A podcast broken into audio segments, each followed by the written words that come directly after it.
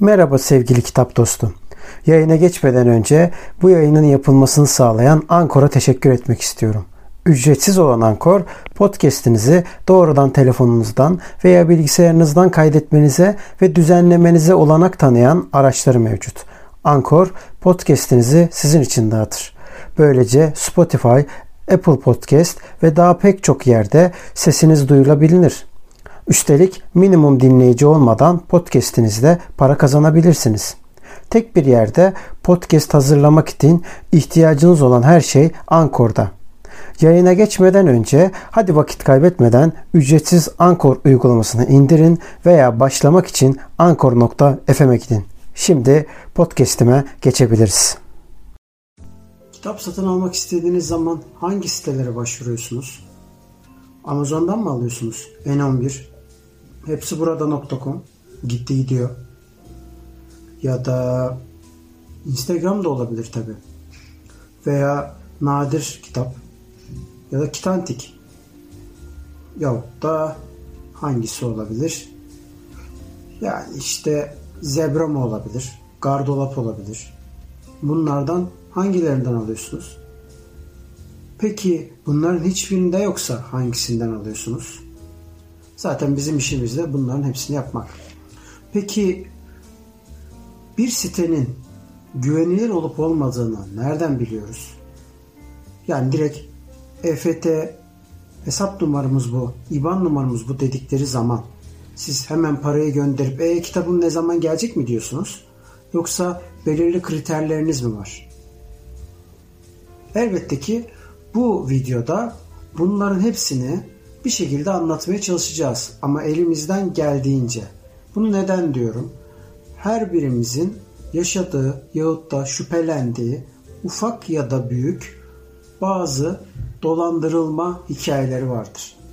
İşte bu dolandırma hikayelerini videonun daha da aktif olması açısından hem de bilgi paylaşımı açısından bu videonun hemen altında yer alan yorumlar kısmına yazabilirsiniz. Ama şimdi ben size bunlar yaşanmadan önce neler yapılabilir, ne şekilde önlemler alınabilir, minimum düzeyde nasıl bu hırsızlık durumlarını düşürebiliriz, bunları anlatmaya çalışacağım. Öncelikle örnek üzerinden gidelim. Bir kitabımız var. Mesela Monte Kristo Kontu. Bu siyah ciltli olan ve karton kapaklı değil ciltli olan bu kitap Türkiye'de belki bir kişide belki iki kişide vardır. Tabii ki satıştan bahsediyorum. Ama bu kitabı satın almak istediğimiz zaman birisi bir rakam veriyor. Örneğin iki yüz elli lira dedi. Öbürü başka bir fiyat veriyor. beş yüz lira diyor. Siz şuna bakıyor musunuz? Piyasada bu kitap ne kadar? Sizde, sizin bulduğunuz kitapçıda ne kadar? Yani örneğin az önce belirttiğim gibi piyasası beş yüz lira ama sizin bulduğunuz yüz elli lira. Ne kadar ucuz deyip hemen alıyor musunuz? E F T'yi hemen geçiyor musunuz? Yoksa bir düşünüyor musunuz? Ya burada niye bu kadar ucuz? Bence düşünmelisiniz. Düşünmezseniz eğer muhtemelen biraz sokak ağzıyla tokatlanma durumu olabilir. Kitap fiyatlarının artması sebebiyle artık dolandırıcılar çok fazla kitap işine girmeye başladılar. Kitap işine derken aslında hayali bir ihracat gibi bir şeyden bahsediyorum.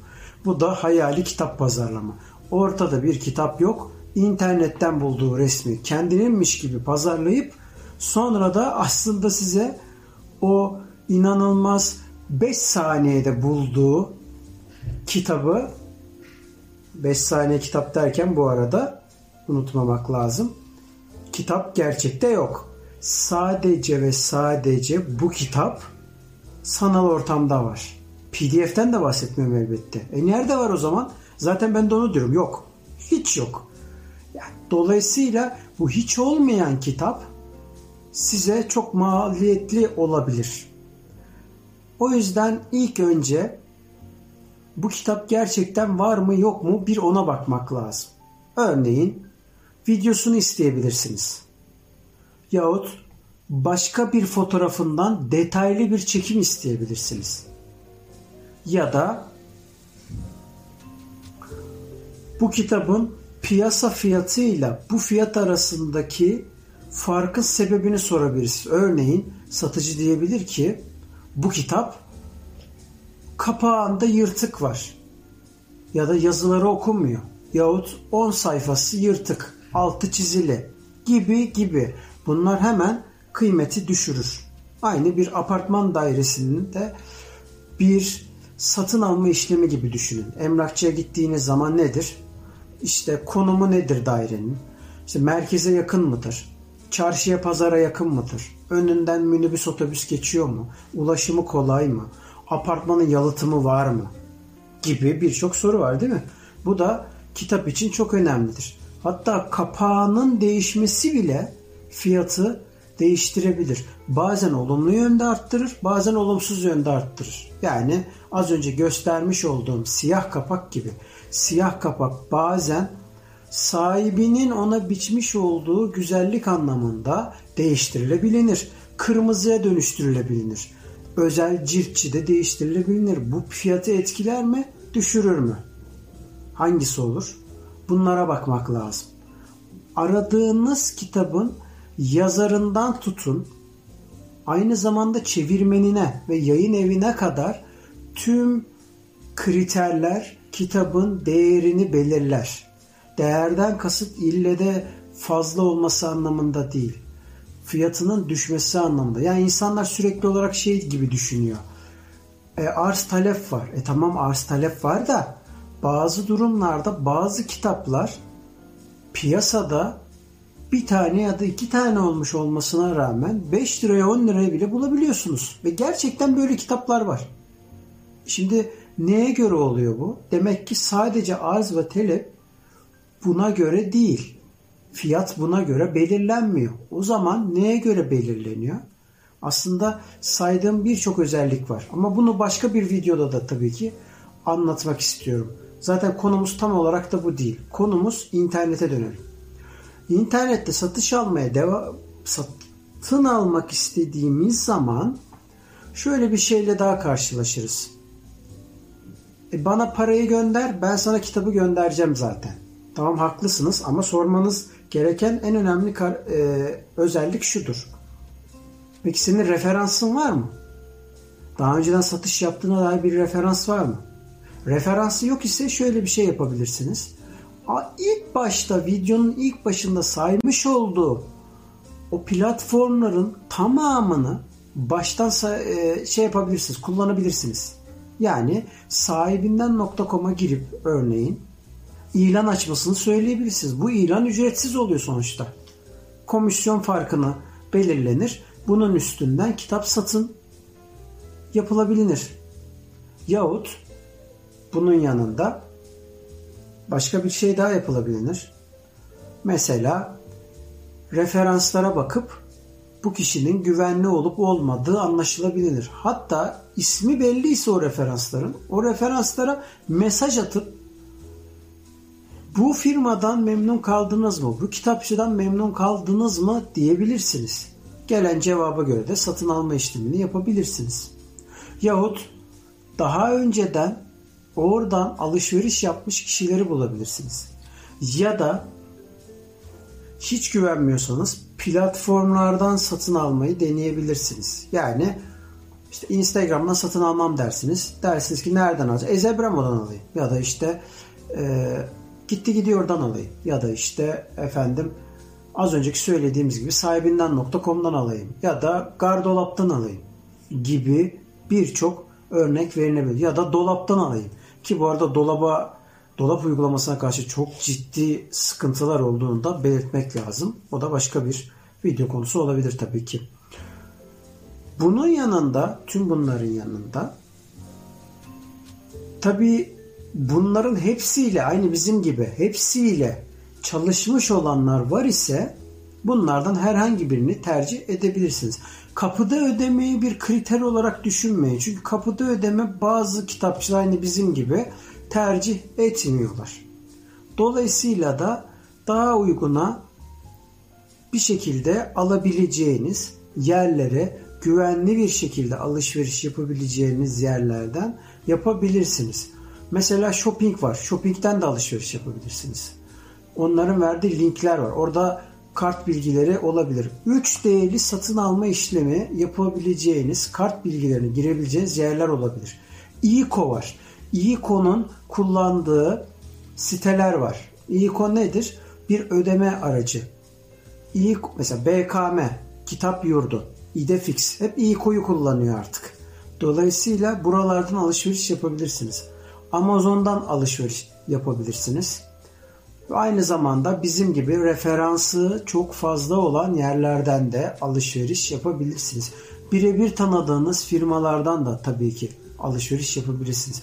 Artık sanal döneme giriyoruz ve bu sanal dönemde ille de bir dükkanın olmasına gerek yok. Yani bir kişi ille de ya sizin yeriniz nerede diye sormasına gerek yok. Yani istediği kitap ne, hele bir de bizim gibi stoksuz çalışıyorsa yani gelse ne olur senin yerine? E zaten ortada kitap yok. E diyeceksiniz ki e az önce kitap yok, resmi satıyorsun. Hayır. Biz referanslı çalışıyoruz. Yani tedarikçilerle çalışıyoruz. Ne demek bu? Siz bize siparişi geçiyorsunuz. Biz de hemen şeye gidiyoruz. Tedarikçiye siparişi geçiyoruz. Bize gelen ücretin bir kısmını kendimize ayırıyoruz. Bir kısmını da tedarikçiye gönderiyoruz. Tedarikçi kargoyu size gönderiyor. Yahut bize geliyor. Biz kontrolünü yapıyoruz. Sonra size gönderiyoruz. Dolayısıyla herhangi bir sıkıntılı durum yaşanmıyor. O yüzden bize bu konuda güvenebileceğiniz çok açık. Bunun yanında para iadesi gibi durumlar gerçekleşebilir tabii ki. Bu durumda da ayın altısı ve yine her ayın yirmisinde para iadeleri gerçekleşiyor. Ama ürünü tedarik noktasında sıkıntı yaşadık. Tedarikçi dedi ki bizde var. Ama sonra bir baktık ki yokmuş aslında. Size karşı mahcup olmamak için gönderdiğiniz ücreti anında ilk iş gününde gönderiyorduk. Normalde şimdi yedi yirmi dört artık E F T sistemi çıktığı için dolayısıyla size anında ücretinizi geri iade yapıyoruz. O yüzden de herhangi bir sıkıntı yaşanmıyor. Yani bizim gibi çalışan şirketlerle, kurumlarla işte yahut e, kitapçılarla, sahaflarla çalışabilirsiniz.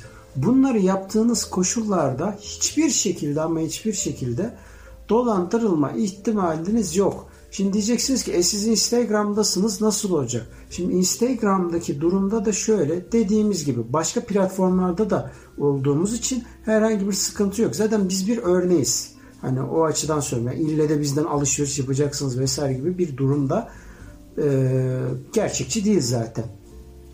Şöyle e, isterseniz Instagram'a, biz işletme hesabı olduğumuz için Instagram'a işletme hesabını şikayet edebilirsiniz. Yani buradan ne çıkıyor?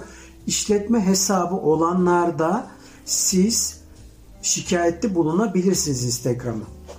Dolayısıyla da herhangi bir şekilde bir teşhir yapmanıza bile gerek kalmadan Instagram'a benim paramı aldı ve vermiyor gibi bir e, hukuki işlem başlatabilirsiniz. Bunun yanında Türkiye Cumhuriyeti sınırları içerisinde dolandırılma meselesi gibi, yani normalde fiziksel olarak dolandırılmış gibi mahkemeye gidip savcılığa suç duyurusunda bulunabilirsiniz. Bu da ayrı bir durum.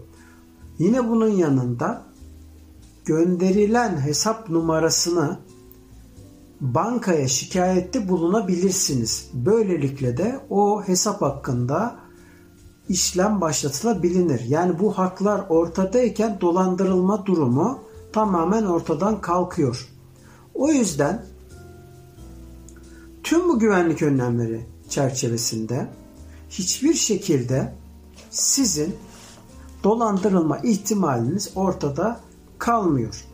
O yüzden her zaman için kendi güvenliğiniz için ve kartlarınızın boşaltılmaması için videonun başından beri anlatmaya çalıştığım tüm güvenlik önlemlerine uymaya çalışın. Bizim aklımıza gelen, bizim tecrübe ettiğimiz koşullar bu şekilde. Ancak sizin aklınıza gelen varsa tabii ki yorumlar kısmında paylaşabilirsiniz. Bir dahaki videoda görüşmek üzere. Kitap ve dostlukla kalın. Hoşça kalın.